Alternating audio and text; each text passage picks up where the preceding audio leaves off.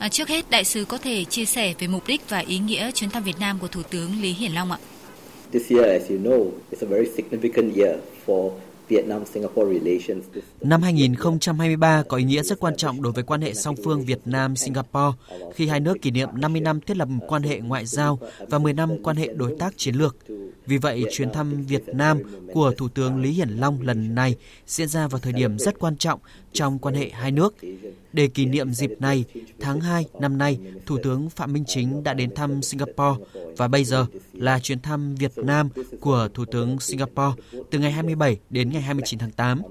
Đây là dịp quan trọng không chỉ để hai bên cùng nhìn lại chặng đường đã qua mà còn cùng nhau tìm kiếm và thiết lập chương trình nghị sự cho tương lai. Ở đó hai bên sẽ cùng nỗ lực giải quyết các thách thức chung có thể kể đến lĩnh vực chuyển đổi số hay biến đổi khí hậu.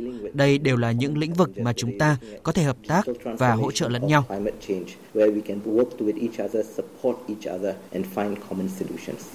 À, vâng, vậy đại sứ mong đợi điều gì từ chuyến thăm? Dự kiến sẽ có những thỏa thuận nào được ký kết dịp này ạ?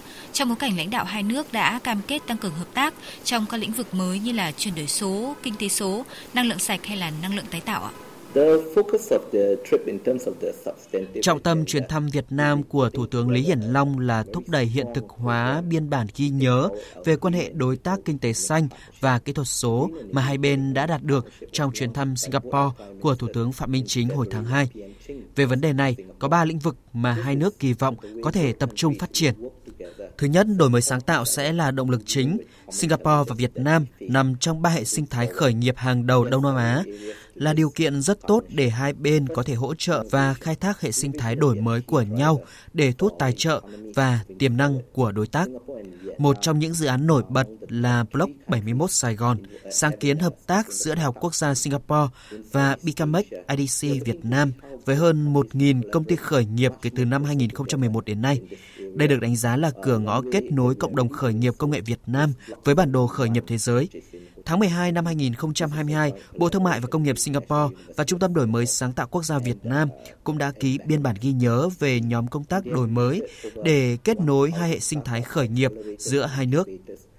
Trung tâm Đổi mới Quốc gia Việt Nam cũng ký các biên bản ghi nhớ với một số học viện, đại học, các công ty lớn của Singapore trong vấn đề này. Lĩnh vực thứ hai mà hai nước kỳ vọng tăng tốc phát triển là hợp tác về năng lượng tái tạo. Singapore và Việt Nam chia sẻ tầm nhìn chung hướng tới đạt được mục tiêu giảm phát thải dòng bằng không vào năm 2050. Đây là động lực để hai bên mở rộng quy mô các dự án năng lượng tái tạo, phát triển lưới điện khu vực ASEAN.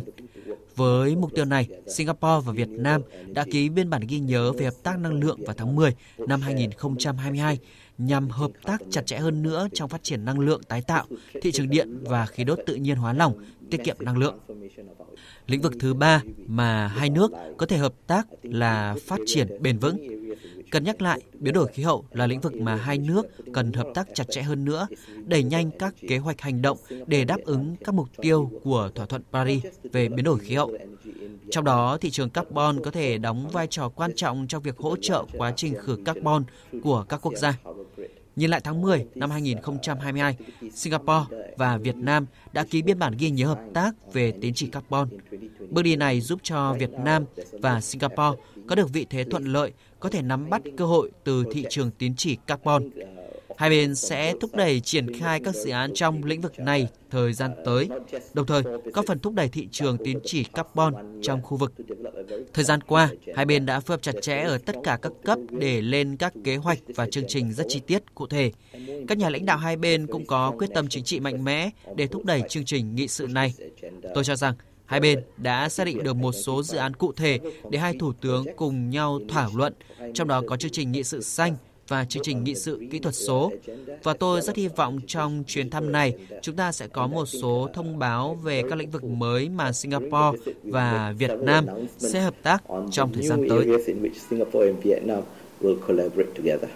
Vậy đại sứ đánh giá như thế nào về vị thế của Việt Nam trong khu vực và trên toàn cầu ạ?